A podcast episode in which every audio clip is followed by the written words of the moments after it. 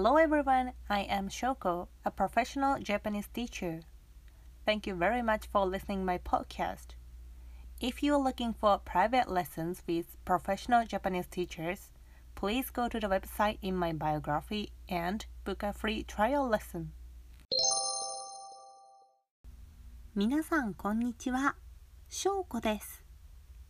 最近、日本はとても寒いです。皆さんは寒いとき、どんな飲み物を飲みますか？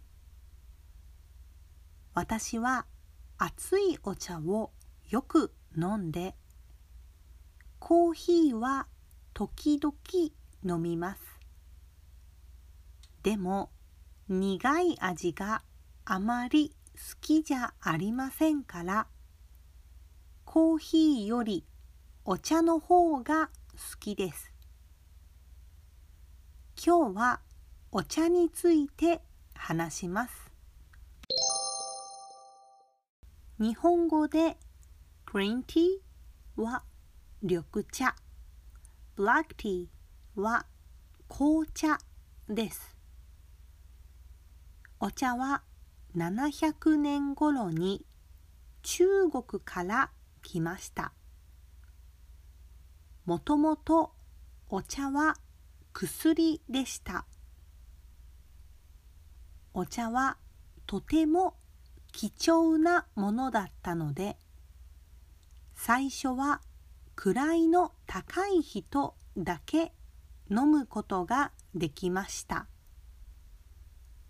しかしその後、日本の天気はお茶の栽培にいいことが分かって、日本中でお茶の栽培が始まりました。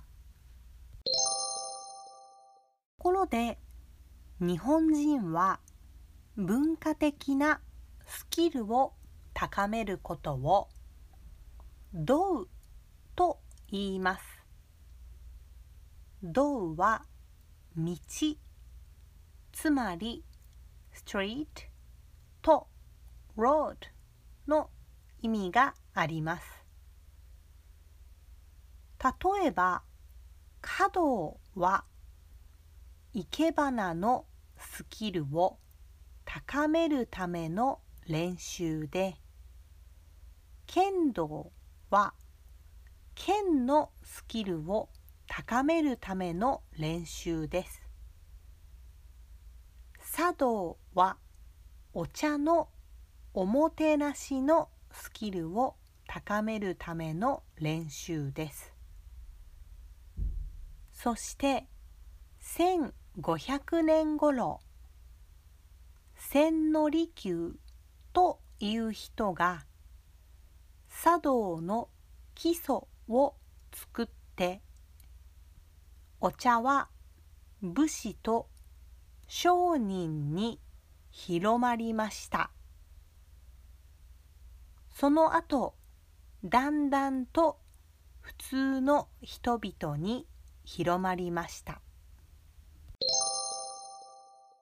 それから日本は主に緑茶を栽培していました。しかし、アメリカやイギリスでは紅茶の方が人気だったので、日本も紅茶を作り始めました。そして紅茶を輸出したり、国内で売ったりしました。しかし日本人はお茶の方が好きで、紅茶は人気がありませんでした。その後、東京にいくつか喫茶店がオープンしましたが、コーヒーや紅茶は高くて、ほとんど売れませんでした。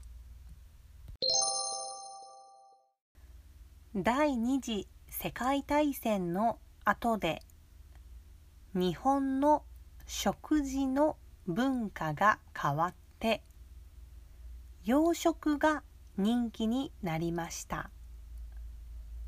そして紅茶もだんだんと人気になりました。